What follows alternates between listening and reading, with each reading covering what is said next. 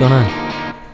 Uh, nothing much. Just sitting here in my PJs, PJs. drinking I- tea. Yeah, I got sitting my with cup of you. tea. Chai tea. What do you? What tea do you have? It's green tea. It's just yeah. Well, Okay. rock on. I'm sorry, we're talking about tea here. this is fantastic listening. So funny little story today. Uh, I, I know I already told you earlier, but I kind of want the listeners to know that uh, All two of you. we just have really cute children. Just to let y'all know, we have a two-year-old Oliver and then a four-month-old Josephine. Uh, and Ollie was really funny today. He made himself a little obstacle course in the kitchen. He was doing flips and stuff. while I was like while I was getting dinner ready. It was really funny. He's just he's so good at entertaining himself. I love it. And it's just really funny to watch. Um but yeah, he like he got a Huggies diaper bo- box um and was just like sitting on the s- side of it like sliding using it as a slide and then he would like climb over the broomstick and like over the ball and slide down this box just like I wonder if it's because we watch American Ninja Warrior. oh probably I wonder if he's like making his own little like ninja course. that would totally be our son We should Yes. make him like a little two year old salmon ladder. that would be Oh, interesting to watch Oh man, that's awesome. I love that kid. Dang, it's really that's so cool. Yeah. That's so cool. Um, I have a couple things to address about our last episode. I'm gonna try and get better, but I noticed last time it sounded like I don't know. I I generally tend to think of my voice or myself in general as a bit more expressive and somewhat like basically the last episode. I think I sounded unenergetic. Like yeah on the one hand, I think I was tired because we were outside. The other thing is that we generally do this podcast while our kids are asleep. well yeah So if we're kind of quiet, that's why. It's not, well, actually, no, it might be that we're tired. I don't know. It's not that we're tired. uninterested. that's what I mean to say. We're not uninterested. So please don't take it that way. Um, and, and I'm trying to sound a little bit more normal to me, a little bit more energetic. Yeah, we Hopefully record not in our wake up kitchen, Josephine. and yeah, Josie's like sleeping like six feet away from us, so Yeah. that's why we we're a little quiet. A little quiet. I mean, she's she's good about sleeping. Like she will sleep through all these fits sometimes. Sometimes, yeah. Sometimes. But uh yeah. So we'll see. I'm I'm that's just you know, I re-listened to our first episode a ton of times just for fun. Well, actually probably the first 10 minutes a ton of times and then What a the full thing once narcissist! Yeah, I know, exactly. Just kidding. but I'm like picking out things that I'm just like, "Oh, that's weird." And that brings me to my I other don't point. like listening to myself. I Oh, just don't like the way that I sound. But you did like multiple times. I heard you listening. No, I listened to it once through. Just once. I thought you started again. No, No, you just subscribed listened to it multiple times. Okay. Well then, you are slightly less narcissistic than I am. I just don't like. I don't like listening to my own voice. Like Yeah. it, it's the same when I record music. Like when I record myself singing. Like I just don't. I don't like listening to it. Which is crazy because you have an amazing voice. Well, thank you. We should like make the Bye. outro of this episode something with you on it so everyone can hear. Oh gosh. Now that's Yeah. narcissistic. No, it's not because you're my wife, so I can do it for you because I edit the podcasts. You don't have to take part in it at all. Oh gosh. I mean, except what you already did. Anyways, uh, oh yeah, yeah, yeah. So the other thing that I wanted to note about the last podcast is I said something about that statistic for the families, and I was completely off. The statistic was that the average family spends 34 minutes of quality time together a day. That's what it is. Hmm, It has a list- Thirty-four. Yeah. There's there's difference. There's difference between that. And it was family. It wasn't like one child and one parent. Gotcha. It, that was just like whole family. So I was way off on that. Sorry about that. But it's still it still seems like a very small number to me. But that's because we have very, very small, small children, and because we're because you're a stay at home mom, so like you're with them all the stinking time. and it's awesome. Yeah. Awesome. And I feel like I spend more than 34 minutes with them, You do. hopefully.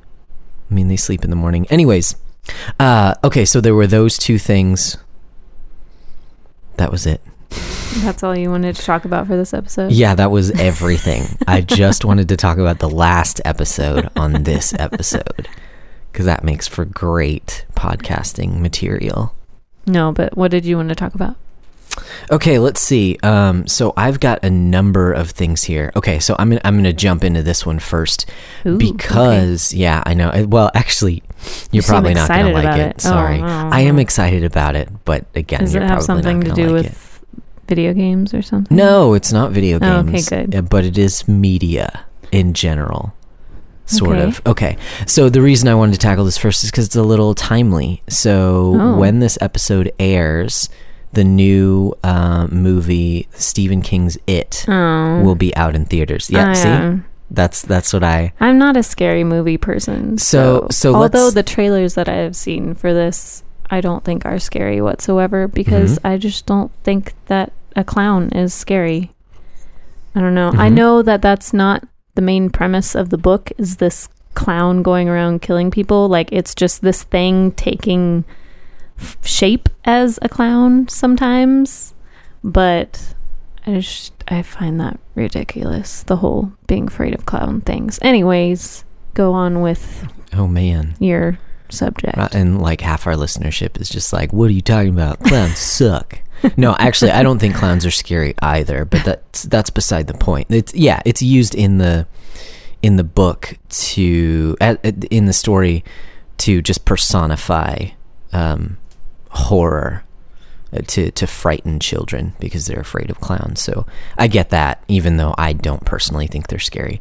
But regardless, uh, so talk to me mm-hmm. horror movies in general. I like them. You no, don't. I do not. So you're that. That's. I'm glad you brought that up actually, because I was wondering, like, is our podcast just going to be like us agreeing on everything?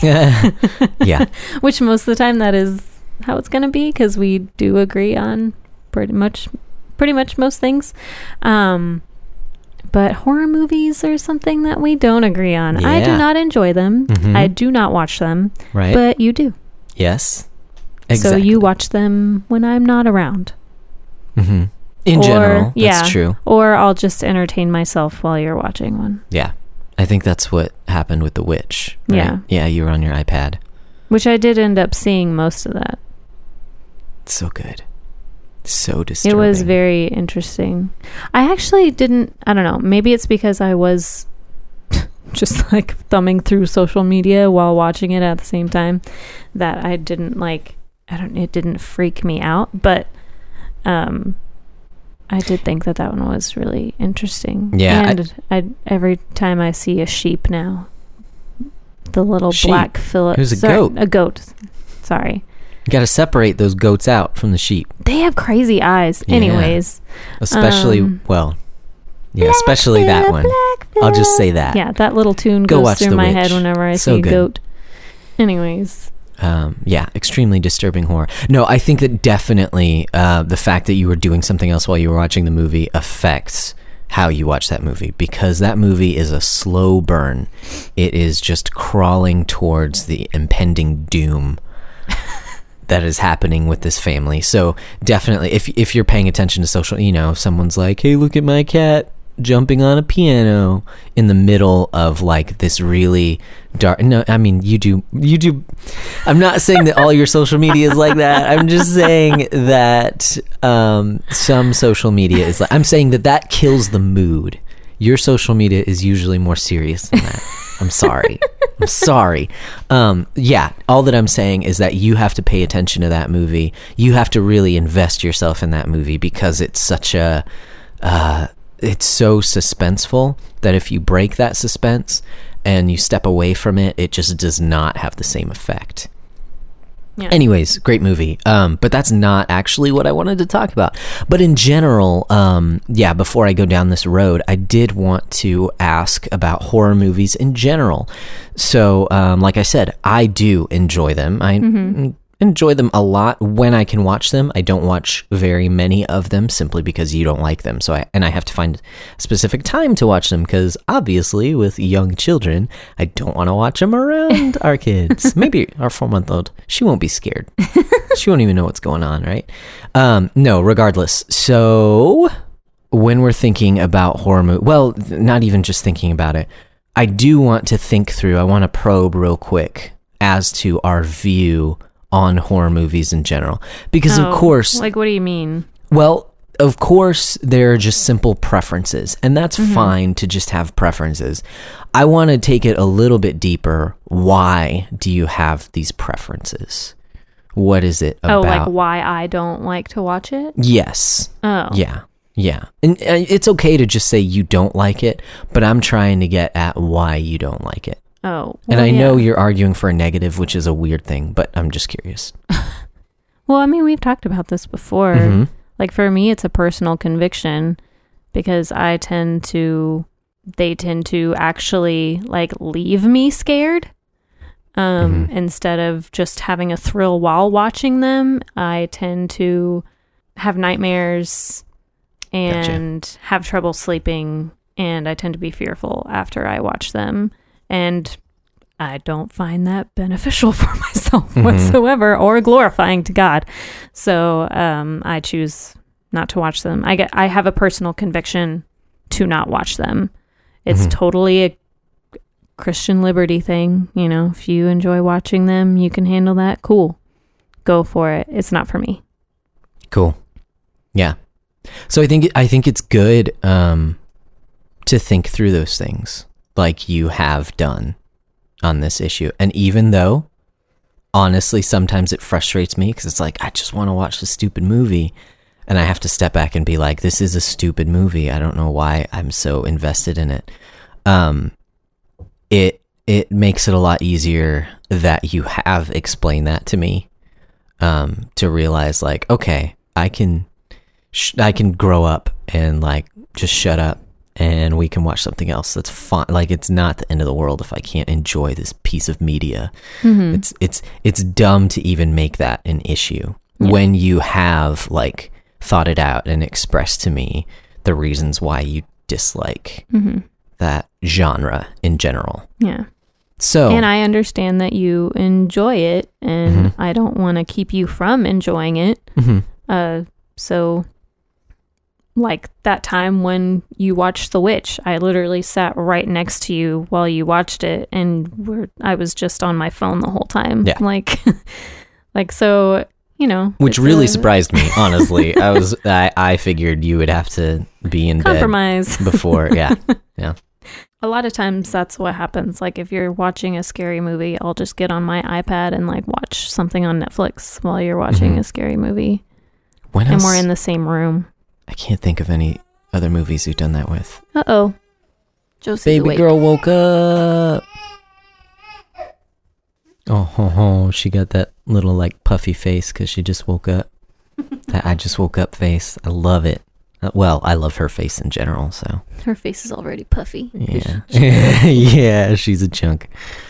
So, the other side of that, the reason I, I brought this up as well, I mean, another reason I brought it up, because I enjoy hearing what you have to say as well, um, is just about it in general. So, it, it is a classic horror story. At this point, I would say it's a classic. I think it was written in the 80s, something like that uh, by Stephen King. I since the new movie was coming out, I went and read the book over the past month. And when I say read, I mean listen to. I, I listen to a lot of audiobooks. I do some reading as well, but I generally um, go through a lot more books via audiobook from the library, which is pretty awesome. Highly recommend it. Um, so I went through it. It is a huge book. It took me like a month, maybe a little less, to listen to all like 50 hours of it. It's crazy. Um, I enjoyed the story. There were things that I really did not enjoy. There were there were bits about it that I really disliked. One scene in particular. Um, but overall, I thought the story was pretty good. But one thing about the story that uh, stuck out to me is it felt a lot like, and I haven't read very much of Stephen King's books, but it felt like Stephen King was trying to be a little bit like H.P. Lovecraft, who is one of my favorite horror writers. I've read much more of his works. And one of the big themes in Lovecraft's work is um, this idea that there are these other dimensional type of almost like deities that people stumble upon. And these deities are you know just these insanely powerful beings. And they don't care at all about humanity. And a lot of the horror of Lovecraft is how when you look upon a deity like that you basically go insane because you see the futility of your existence in the face of this completely uncaring, godlike being. And a lot of his stories are kind of based around that central theme.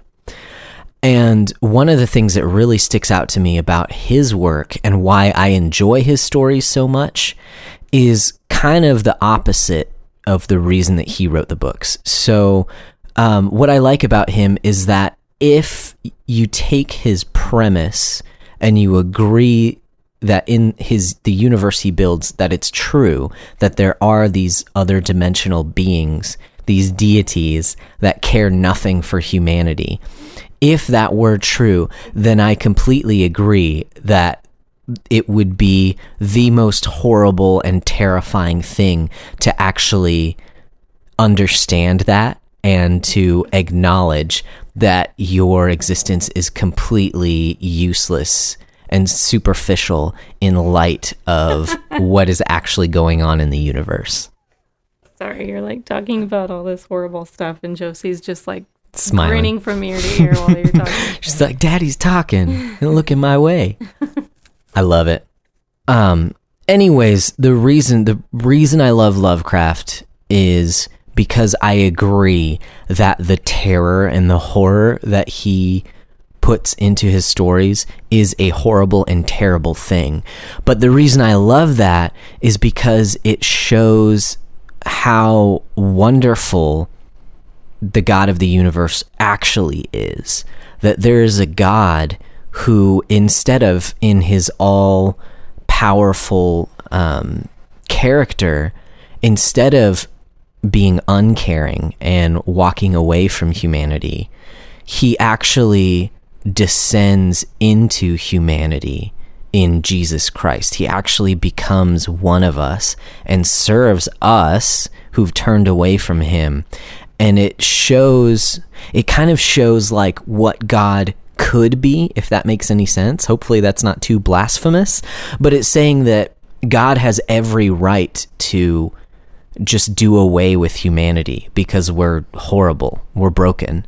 But the actual God of the universe didn't do that. And on top of that, he actually loves us, his enemies, um, which is a completely insane thing that would never show up in a Lovecraft story. And it, to me, it just shows even more so the amazing, wonderful, loving character of God when you see this picture of what would be a horrible, terrible thing.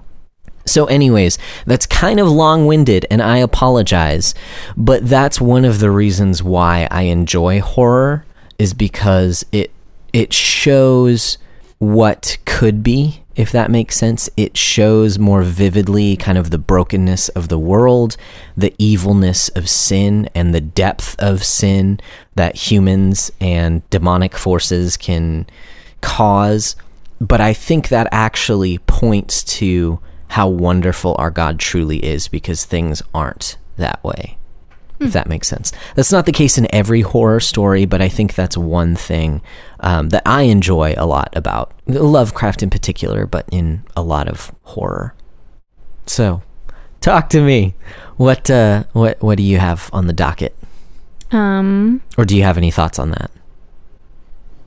no, I mean, I think it's really cool that you can that that that's what those kind of stories make you think about. hmm Yeah, it's It's this idea, I think, that all things point to God in some way.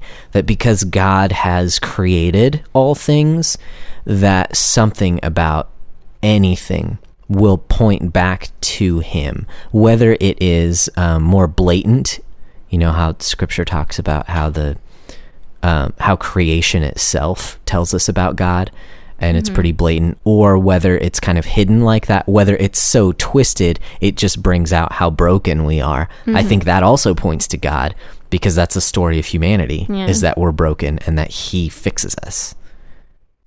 Josie's just being a happy little bean, Mm-hmm. sitting up in her bumbo on the table. Chunky little bean. ah, her cheeks are so big that her eyes like almost disappear when she smiles. It's so funny. Yeah. Well, since we're on the topic of media, I uh, was listening to Happy Rant today because they dropped their new episode yesterday. But yesterday was Labor Day, and we were hanging out with family, and it was an awesome day, and so I didn't listen to it. Um, so I listened to a ton of podcasts today. Actually, um, that was one of them. And one of the things that they talked about uh, was I think this article actually came out a while ago, uh, but I guess it's just making the rounds a lot lately. Um, but uh, Kevin DeYoung's article about Christians watching Game of Thrones. Game of Thrones. What was that? I don't know. It's just so popular. I don't get it. So it deserved another voice. Yeah. Game of Thrones. Yeah. Anyways, There's thrones in this game. we'll see. It's like referenced in like ev- like a whole ton of other shows. That's true. That's true. Like it's it's big. Like people make fun of it all the time. Yeah. Um, Therefore, you need to have like a gangster voice or something. Yeah, yeah. And Why why not? Yeah. That's just who I am, Joshua. OG.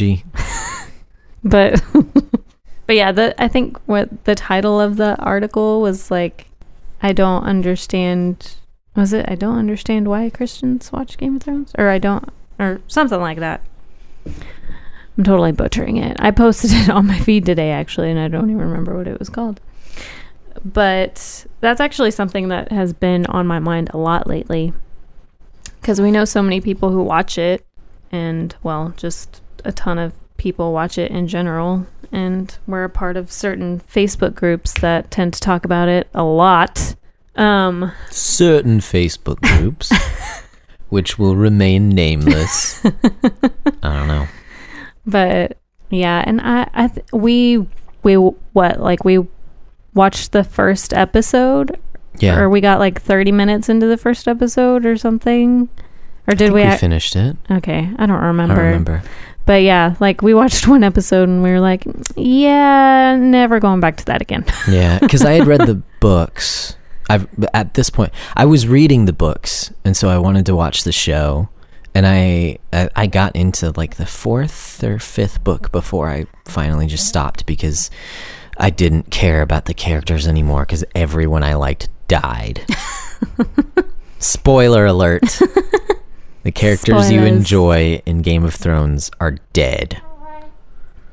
Dun dun dun. But yeah, so we stopped watching it after that one episode because there was just so much nudity and Nudity. sex and it was just it was grotesque Naked basically it was just on screen. disgusting to be perfectly honest um and yeah i just don't understand why so many christians watch that show even if there's not as much nudity in it now like Yeah. there's still that's not an excuse But we only saw the first season. like okay even if you even if you turn your face away when the nudity comes on screen like by still by watching it you're supporting what those actors are doing you're supporting what the director and producers wanted their message that whatever message they wanted to get across like i think i had read an article a while back uh, I'm gonna have to find it so we can like reference it in, in show notes. Oh yeah, we'll put them in the show notes. Um, there we go. but uh it was like the director himself basically calling himself a pervert and that he like this is like he wants to watch nudity so he's going to put it in his in his show i was just like this is really gross like So there, there was um, so, something that I had read is there was someone on set during one of the during filming of one of the episodes uh, who was from I don't, I don't know if it was the production company or something like that. Oh, poor girl. Um, but there was someone on set, and he told uh, I don't know if it was the director or someone, or maybe it was the actress. Um, but he was kind of directing, saying that she had to get completely naked in front of the camera. And he said, he explicitly said, I am here on behalf of the perverts who watch the show. Yeah. Because this is what they want to see. Yeah, this is why they watch the show. Yeah. So we but want to give them he more. wanted to see it too I don't remember that, but i remember that part because i was like this is really gross like he's not only is he standing up for the perverts but he's calling himself one too um and yeah again i'll have to find that article but um it's just i mean yeah even if you turn your face away like you're still supporting the show itself by watching it You're saying that this is not enough. This exploitation of these actresses and actors is not enough to get me to stop watching the show. Is what you're saying. Um, you know, even support may be a gray area because you can say, "Oh, well, I'm just torrenting, I'm pirating it, so they they don't know." um, e- even though they do check the stats on torrents. But regardless, it is saying, even in your own soul, you're saying this is not enough to get me to stop watching this because I'm so interested in what this story is that it does not matter to me that Yeah. these people are being exploited on camera. Because it's so it's it's so easy to watch something on TV and um, imagine it imagine that those close-up shots are all that there are. When there is actually an entire set there. I don't know if you've ever we, you've been to a, a movie set before. Mm-hmm. and it's actually a really awkward thing to watch There's a lot of people. things being filmed. Yeah because there's so many people in the room. So even though it looks like even take take a sex scene for example. Even though it looks like this intimate moment one it's completely fake. It's all you know everyone's acting. I say completely fake except for the bodies that are yeah real the nudity in is front real. of you. Even if it's fake sex it's And- still real nudity. and there are dozens of people watching it. And dozens of people i mean dozens probably hundreds of people who are making money off of it. Yeah. And even that story that you told just goes to show that the exploitation is the point. Like mm-hmm. they are doing that to make more money. And so by watching it, I don't see how you get around the fact that you're saying, well, that doesn't offend me enough to stop. The fact that they are openly exploiting people who. Uh, I don't know if it was any of the actors of that show in particular, but I have read articles by actresses who have been told that they can't make it in Hollywood without taking their clothes off. Th- that's why I say that it's exploitation because it is taking advantage of, in particular, actresses. it's so gross It, it it's yeah, it's exploitative. It's predatory. So it's just difficult when you put all these things together for me to understand why you would say, "Oh, but the story." So oh what? but it's art I well, it, I don't that, know. that's I that's mean, not an argument. That's not an excuse. Like it's it's just not. And i mean people try to throw up well uh, well what about violence? Like you're okay with violence but you're not okay with sex? Like well first of all the violence isn't real. The sex may not be real either but the nudity is. Mhm. like that that's the difference is that one is real and one is not. And and sure you can make the argument of even if it is simulated violence it still desensitizes. And and that may be, may be a valid criticism. I don't think that's true in every case um, because i i think most people would be able to tell an actual wounded person if you saw one on the street and feel differently. I know in my case, when I have driven by car accidents where you can actually see wounded people, it's affected me deep down where movies don't. Oh yeah, it makes you feel nauseous. I, I think most people feel that as well. I think there's an argument that says that that there are some people who are desensitized to that though and okay I, i'm not gonna i'm not gonna argue against that but i think at that point it's more of a heart issue it's more of an issue of empathy than um, an issue that it is actually sinful to simulate violence. I completely disagree with that. Where I, I would say that simulating sex for the purpose of titillation is sinful Yeah, always always. Yeah. I don't see how you can sit there and say to yourself that you're glorifying God in that moment. Mm-hmm. yeah Like I don't get it. also i mean perhaps we need to we need to sit down with someone who who does watch the show and and talk to them about it because i don't see what the trade-off is and and frankly i i would like to assume that they just haven't thought these things through enough to actually kind of um to kind of see that this level of exploitation that's happening in the show um, because what what do you gain from watching the show? I get being involved in a TV show. I get really enjoying a storyline and getting engrossed in the characters. I get all that, and so I'm not putting that down. But I'm saying at what cost?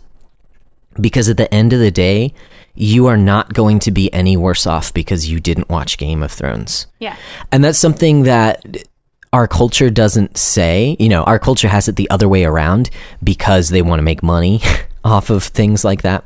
But I totally get it. You know, there's a thing uh, in the culture getting on the hype train, right? You getting hyped about something new that's coming out. You know, Star Wars is coming out in December.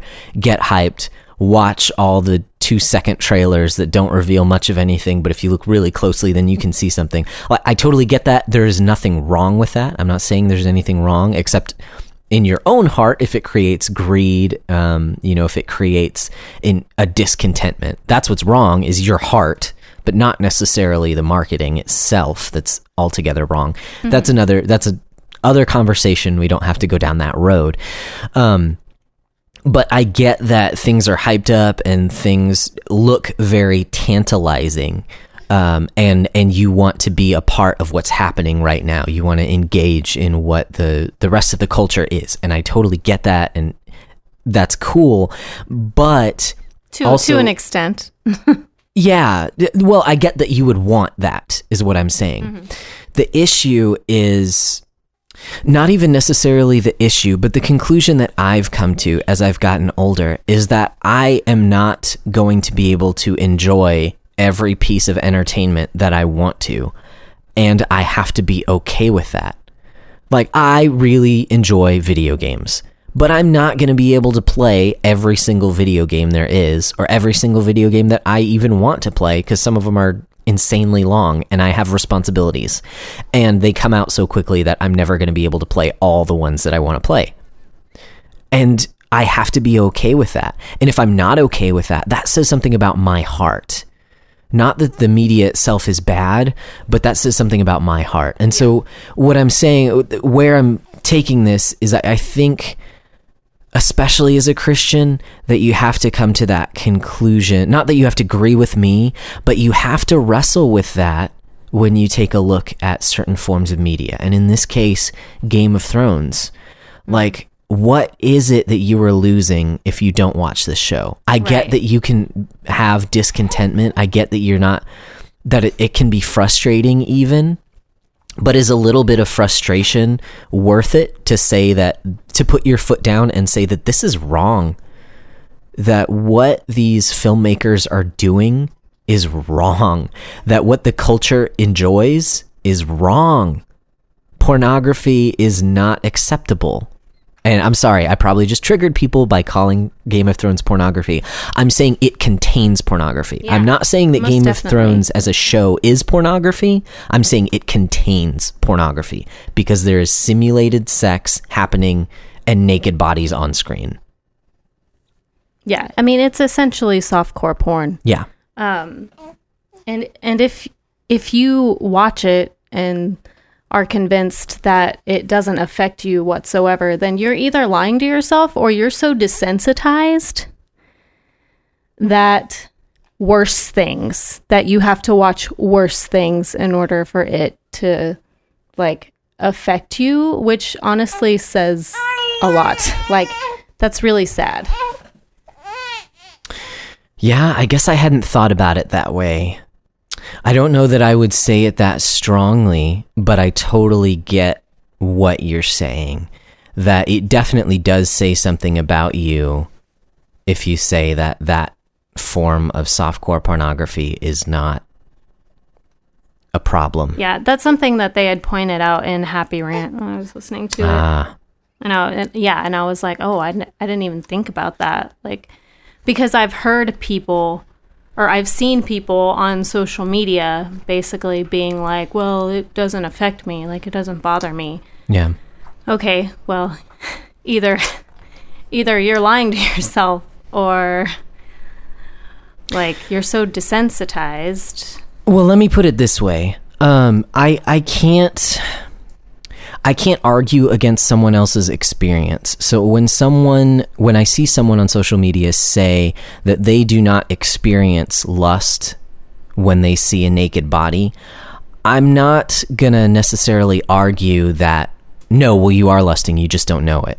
I'm not going to say that. I'm not going No, but you're putting yourself in temptation's way. Yes, you certainly are. But again, I don't want to exclude that some people just don't struggle with lust. They don't struggle with that when they see naked bodies. I'm not going to say that that's not a possibility. In my case personally, that is certainly a possibility. And so I don't fully understand how someone else's experience can be different, but I'm not going to say that they're lying. Hmm. But I think to what you were saying, to your point, you have to admit that it's wrong. That what's happening is actually wrong. Even if it doesn't affect you sinfully, you have to admit that people getting naked in front of a camera and simulating sex for the purpose of inciting lust in other people so that they can make money is wrong. And so when you are desensitized to the fact that what is happening in front of you is wrong and you don't have an issue with it happening, I think that's where it says something about you. And in this case, we are specifically talking about lust. Now, that argument can be made about other things as well. But uh, like we said earlier, the the other issue is that with with nudity, it it isn't simulated. It's not a fake body. It is someone's actual body who should It's only someone's be nakedness being uncovered. yeah that should only be enjoyed by that person's spouse. Yeah. And so when it's put out there for other people's um, Well, and perverse enjoyment, well, and also like if these actors and actresses are married, or even if they're not married, like they are sinning with each other by being naked with each other, yeah, like before marriage or with someone else who's not their spouse. yeah, just like i mean from from the beginning like in genesis you know god clothed adam and eve for a reason. Like if we were meant to see each other's nakedness outside of marriage we wouldn't have been clothed when we when we sinned. Yeah, yeah. It exposes our shame, yeah. And it ought to. Mm-hmm. It ought to be shameful, and that's what you're saying. yeah. Is that if we don't see that as shameful, something's wrong. Because we don't see it the way that that our nakedness actually reveals. Because and also like and this maybe this is really strong, but I feel like you're just you're spitting on God because he he made a sacrifice to clothe to cover Adam and Eve's sin. Like that was the first sacrifice in scripture. That was the first blood shed. And it matters. It's important. Yeah. I think that is strong. I agree. Um, Sorry, what you're I- saying is strong. I tend to speak strongly, I It- guess. Yeah, but I, I, I don't know that I would put it in those words, but I would say that yeah, you are denying, or at least not acknowledging. Yeah, you're not acknowledging what had happened there. If you're And- offended by what I said, I'm sorry. You can send all the hate mail you want. I can take it. Yeah. So talk to me podcast at gmail.com or tweet at us. Twitter.com slash so underscore talk to me. All right, so I'm sure everyone enjoyed our rant on Game of Thrones as if they haven't heard like a hundred others. Yeah. But I mean, hopefully this was beneficial in some form. It's beneficial to me. I mean, I know where we stood, but like all these points are really sharp, I think. They really kind of cut, especially in my own heart. Well, yeah. I mean, it just it it just makes you think about what you're consuming. You know, whether Yeah. whether it's Game of Thrones or not. You know, Right. whatever you're watching. You know, keep keep in mind that at all times you're supposed to be glorifying God. Yeah. And so if what you're doing, if if you can't think about how it glorifies God, then you probably shouldn't be doing it. Yeah. In in our and this is going to sound extreme, but this was actually something that we kind of wrestled with together a few months. Not to say that I'm good at doing that whatsoever. I'm just mm-hmm. saying that that's what we should be doing. yes yeah exactly and and what i was saying is that this is something that we um, had kind of talked about months ago and we both came to the conclusions that we should not be hypocrites and just talk about one show this way. Like we shouldn't just talk about game of thrones this way. Um, but this should be kind of our standard especially when we're watching tv yeah. so so we are trying we're trying our hardest not to watch shows with nudity at all Or movies, yeah. Anything that has any nudity. yeah and and i admit it's difficult and sometimes you just don't know so then it pops up on screen and it like it, Well, it's yeah, frustrating We we I mean lately we've done our research before we watch a movie Yeah. to make sure that it doesn't have that before we watch it. yeah yeah so a, d- just a disclaimer there for anyone who um, would say that we're hypocritical for watching other shows. We're trying not to be. I'm not saying we're perfect but there is a sense in which we, yeah we just want to glorify god and and we believe that it's dishonoring to him when we support those types of those forms of media and the reason i use that word is because there's so much other media there's so many other shows and movies you can watch or books you can read and things you can consume um, that don't contain that and it's I also don't mean to to set that up as a rigid standard. There are still some really good movies with some forms of nudity in them. So we're still wading through this, but man, it we were convicted. Yeah. And these are the we reasons own why. So many movies. Yeah. Yeah, got a ton. Having to go through them and which ones do and don't. Yeah. That's hard. Yeah. So, that whole Game of Thrones conversation was prefaced with this article by Kevin DeYoung. Mm-hmm. And speaking of that dude, he also wrote a book. KDY. KDY. He wrote a number of books, and I actually recently, actually just today, finished up one of them. And that book is called Just Do Something. And it was short and it was fantastic, actually. I really enjoyed it. That's funny. That reminds me of uh, what Rob had told you. Yes. yes. when you were asking whether you should go back to school or not, like whether that whether that would be something God wanted you to do, and He was like, "Well, just do it, and if it doesn't work out, then you know it wasn't His wasn't meant to be." yeah. Yeah. In so many words. Yeah that was that was his advice. Uh, and that it- so yeah this was a couple weeks ago i met with um, my pastor or pastor emeritus uh, someone i hold in extremely high regard. And he had lunch with me which was awesome and he was just so encouraging it was it was such a good lunch but um, yeah, I, was just asking for advice and for wisdom, and that was one of the things that he said. And then a couple days later, I go on to Goodreads and I see that one of my friends is reading this book about discerning God's will. So I'm like, oh, okay, I should probably check this out. And um, yeah, the gist of the book, if you couldn't tell from the title, just do something, is basically um, how we find out what God's will for us is. But that's kind of a red herring because a lot of the book talks about. Um, the, the scripture has a lot of answers to questions of morality. So, what is right and what is wrong, and what God says is right and wrong. And so, it speaks a lot to the heart of your decisions. Um, but it is not a quote unquote handbook for all of life. It does not tell you whether or not to move to a different city or who in particular you should marry or um, what particular job that you should do, just that you should not sin in any of those things.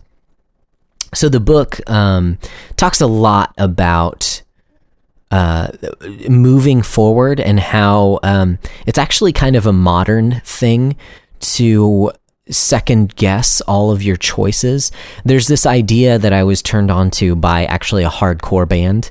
They have an album called Option Paralysis, and I looked up what that meant, and it is actually when you have so many choices in front of you that you can't decide. You're paralyzed by all of your options, and I find myself in that uh, in that camp a lot because there are so many things that I enjoy doing, Uh, but that is a relatively new phenomenon because, say, um, in our grandparents' day during the Great Depression, they didn't necessarily have a choice of what work they wanted to pursue and whether or not they would be 100% fulfilled in their work. They just needed to make money to survive and to provide for their families. Um, and that is not wrong.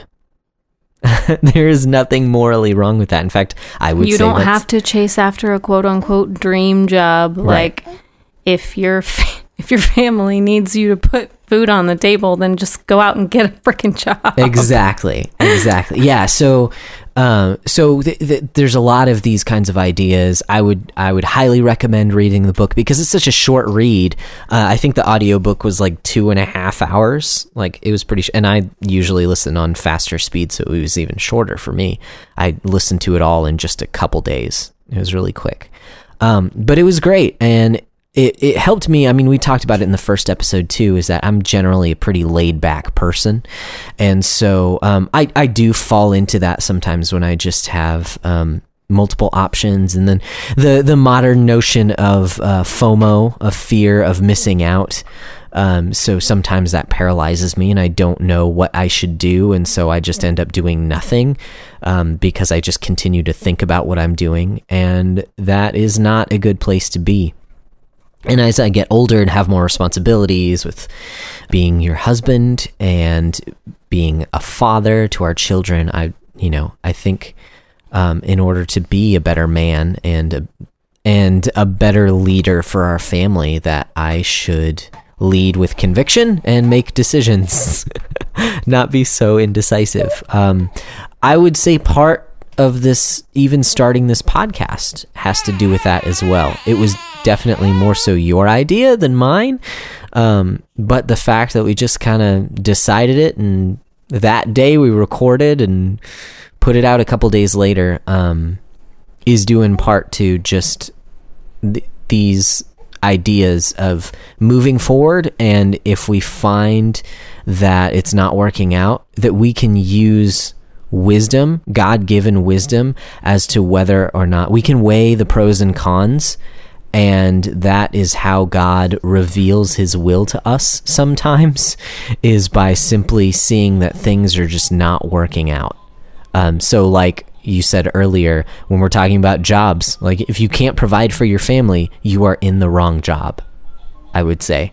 And you should be seeking how to do that better so yeah th- another thing that it brought up i think along with those lines of wisdom is something that i have been um, that i came across in a course that i'm taking through dallas theological seminary about um, the reliability of the scriptures. And something that they brought up was this idea of special revelation and general revelation. So, God's special revelation is the Bible itself, and that talks about um, how we are to live in faith before God. So it mm. talks about our spiritual life. But even the scriptures talk about general revelation. So even what I said earlier about how the heavens declare the go- glory of God and how creation itself testifies to who God is. And I, that's something that I've really been thinking a lot about lately because I think even logic and wisdom fall into that camp. Certainly, there is a lot of wisdom in the scriptures. But I think there are things that we learn, say, for instance, archaeology. Okay? The scripture doesn't really talk about archaeology very much. But if you study that, you see God's wisdom in that, mm-hmm. like his revelation is through that as well. And that is not a lesser form of revelation. It doesn't reveal all of who God is, it doesn't right. reveal the gospel, it doesn't reveal who Jesus is, but it does reveal something about God. And to say that it reveals that it is less of a revelation of God, I think is wrong. That it is just as revelatory about God, just in a different way. Um, and so I think coupled with that idea and this idea of like God given wisdom and how he leads us simply by uh, making good decisions, by weighing pros and cons, that that is a form of using what God has given us as well. It, even just logic, even understanding how to think in a logical way is only by the grace of God. Mm-hmm. And God reveals things to us by simple logic. Yeah. I know that sounds weird, but if you think of it as a form of general revelation, it becomes so much more than just like, you know, we take for granted that logic in general. We take that for granted. Everyone mm. takes that for granted because yeah. otherwise you can't think properly unless unless you're insane, unless you literally have mental issues that you're working through and you mm-hmm. can't think logically. Everyone takes for granted that logic is true, mm-hmm. um, and logic is only true because of the Creator God right. who works in logic, and so it is therefore a form of revelation of the character of God Himself, which is so cool so I've I've kind of had just like all these thoughts bubbling up and and it's awesome how they kind of connect that God reveals himself through wisdom. Yeah. And Proverbs says that, you know. but um even wisdom that is outside, that is found outside of the scriptures testifies to who God is and I would say is also a form of revelation of who he is. Anyways, that's cool. As long winded. I didn't let you talk at all. Oh well, I was sort of distracted with a baby for like half of that. So yeah. I'm sorry you were distracted. no, I'm just kidding. Well, like I listened to the Sheologians, the new Sheologians episode today, and they were talking about the the phrase "God told me," which Ooh. is one of my pet peeves. I really love words. So when people use words in the wrong way or to say something that doesn't actually mean, it bugs me, if that makes sense. Yeah. Um like the phrase God told me. It really bugs me. Or also oh telling telling God that he's welcome in this place or something like that's a big pet peeve of mine because You're First- welcome. first of all, God is omnipresent, so he's already there, homie. Okay. Um, I'm I'm gonna push back a little bit he on doesn't need to be welcomed. Like he's God. He doesn't need to be welcome into a place in order to be there. I I agree. He doesn't need to be welcomed, but I think saying that he's welcome says some says something more about us than it does about God. That we are welcoming him. Okay, well then it's just a him. very vague But- phrase Yes. that needs to be clarified. Yes, and that is what I'm pushing back against. Yeah, I think you don't me. have as much an, of an issue with saying that God is welcome. I think you have an issue with saying that we give God permission. Yes, that is one of my biggest pet peeves. Yes. I know. or telling the Holy Spirit to rain down like that. Just commanding God to do things really, really bugs me because He's God. Yeah. And we are finite little tiny creatures that can't command God to do anything. Yeah. yeah, it's generally not a good idea. now, we can boldly come before the throne with confidence. But commanding God to do things? Yeah.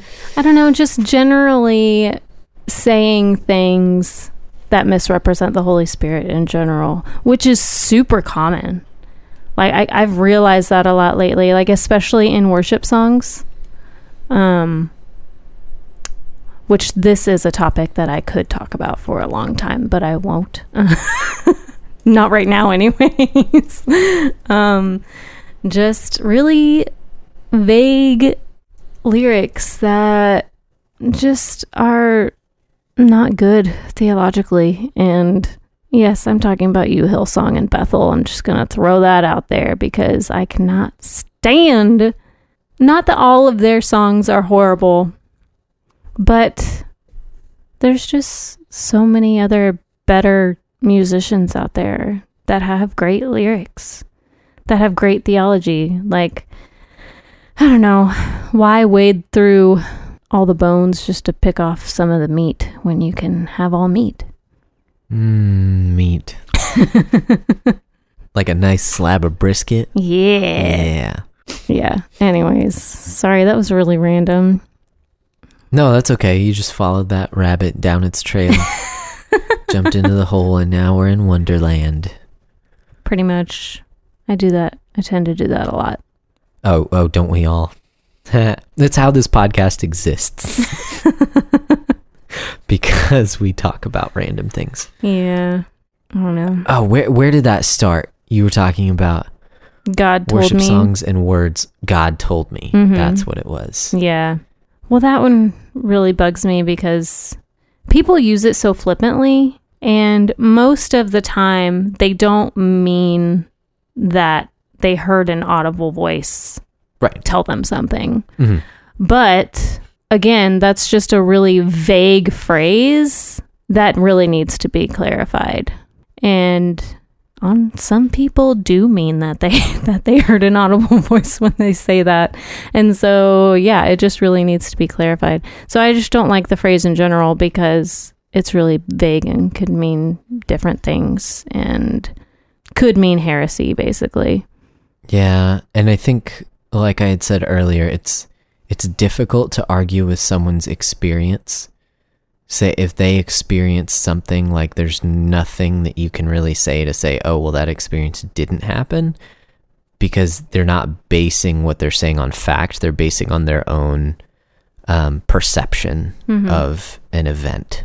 So it's really difficult when you say God told me something to actually like weigh that and see if it was true or not? Because you don't want to say oh you're a liar you know? Right. what you just told me is a lie. But certainly their perception could have been wrong. Uh, that's actually something that that he mentioned that Kevin DeYoung mentions. KDY mentions in just do something also is the way that God reveals himself. Through scripture. Through scripture and and through other people's advice and through wisdom that come from scripture. yeah Yeah, that's rooted and grounded in scripture, Yeah. certainly. But again, like the idea of general revelation and of wisdom, it starts with the fear of the Lord. Yeah. Also, the phrase um, "be still and let God talk to you." That one really bugs me as well. Because then, because that's also a really vague phrase that needs to be clarified. Like, are you telling people um, to wait and hear an audible voice, or are you like? It sets it up. Like, if you're telling someone to be quiet so they can hear from God, essentially you are saying like don't make any noise so you can hear his voice. Like it, it's just really like needs to be clarified. And again, I know some people don't really mean it that way, but that's how it can come off. Well, yeah, because I think there's something to be said about taking away distractions so you can uh, actually focus on God and what He has said in His Word and focus on how to apply that to your current circumstance. Right, but I don't think it that you should empty your mind. Like that that's not well, something that No, I agree. You shouldn't empty your mind. But if you say say that, I'm I'm trying to think of the circumstance where that would be said. If that was said to you in a church service, you ought to not be focused on. Okay, what are we going to do after church? Um, well, we need to go get lunch, but we don't have any bologna in the fridge, so we'll have to go by the store. But the store sucks on Sunday afternoons because everyone goes. Like, if you're thinking about those things, you ought to stop thinking about those things. but there's such a better way to say it. Okay. Like like Yeah. like stop and like be with your like pray to your savior right now. You know, have like a Mhm. personal prayer with your savior right now instead of saying, you know, like be still and listen to the Lord. Be still and know that I'm God, like because that's scripture. right, but he's God isn't saying to empty out your mind. I I agree, I agree. But he is saying, "Be still." yeah. Focus on him is what he's saying. Exactly. Yes, focus on him. I say exactly because a lot. I'm sorry. But because there's a big movement right now in with contemplative prayer, it's a big issue that needs to be clarified. Yeah. So you're saying it's dangerous. It is dangerous, I agree yes. that it's dangerous. I just think there is a way in which you can take that that is profitable. Is what there, I'm saying. there is, but again, like it needs to be clarified Yeah. because it could mean something else that's mm-hmm. very dangerous. And if you hear someone say that, you don't know if they mean it in the dangerous way or if they don't. Yeah. That's true. That's true. I mean if if you're thinking about the intent of the person saying it. Yes. I I tend to try and think charitably when I can and so I take it to mean something like that. But I agree. It's it's it can be a dangerous thing to say because people don't because other people may take that to mean stop thinking about anything and see if you can hear God say something to you right now Yeah. and that that yeah that's dangerous because then people assume that their hunch was god telling them something hmm that's not always the case Yeah. So sorry, we're just talking about my pet peeves right now, basically. So yeah. that's okay i think i think they were good uh, part of me wishes we could spend more time on all of them Yeah, Um, maybe we can do that in another episode. yeah episode three pet peeves no i'm just kidding i'm just kidding that would be a, a downer of an episode man oh man I Was- don't like it when you do this. I'm just kidding. was this one an upper i don't know because there was all that game of thrones stuff and was that that might have been downer Yeah, Josie doesn't like it. She says no. Josie says no. All right. Well, do you have any recos? Ooh, um I mean, I know I referenced a couple podcasts. Uh so those won't be my recos, even though I do recommend them. Uh, um let's see. Uh I I recommend listening to sermons during the day. It's pretty awesome. Kind of keeps you keeps you thinking, keeps you in the word. Um like for instance, I was listening to uh Voddie Baucham today. I like him a lot. I just like the way he talks. He's so passionate and he has that like deep booming voice. It's pretty awesome. He, yeah, he has a great I voice. do not have that deep booming voice. but I really like listening to him. Uh, I don't know. May- maybe it's because I tend to get really passionate about things, and so does he. So I guess I can relate to him more. Him and Paul Washer. I know. I know that they can both be like really harsh on some things, but uh, I I really appreciate their passion. Good stuff. Good stuff. My reco would be um, the YouTube show The Dividing Line. Ooh, it's by yeah. James White. He can also get pretty passionate. Yes, yes, he can. He's a funny, He's also really man. sarcastic, which I love. Yeah, uh, but such a smart dude. It's man, it's awesome. I've learned so much from him, um, and I find that he's generally gracious. If you understand, so so it's called the dividing line. He's a Christian theologian. He's an elder at his church, and he does a lot of speaking. Writes a bunch of books.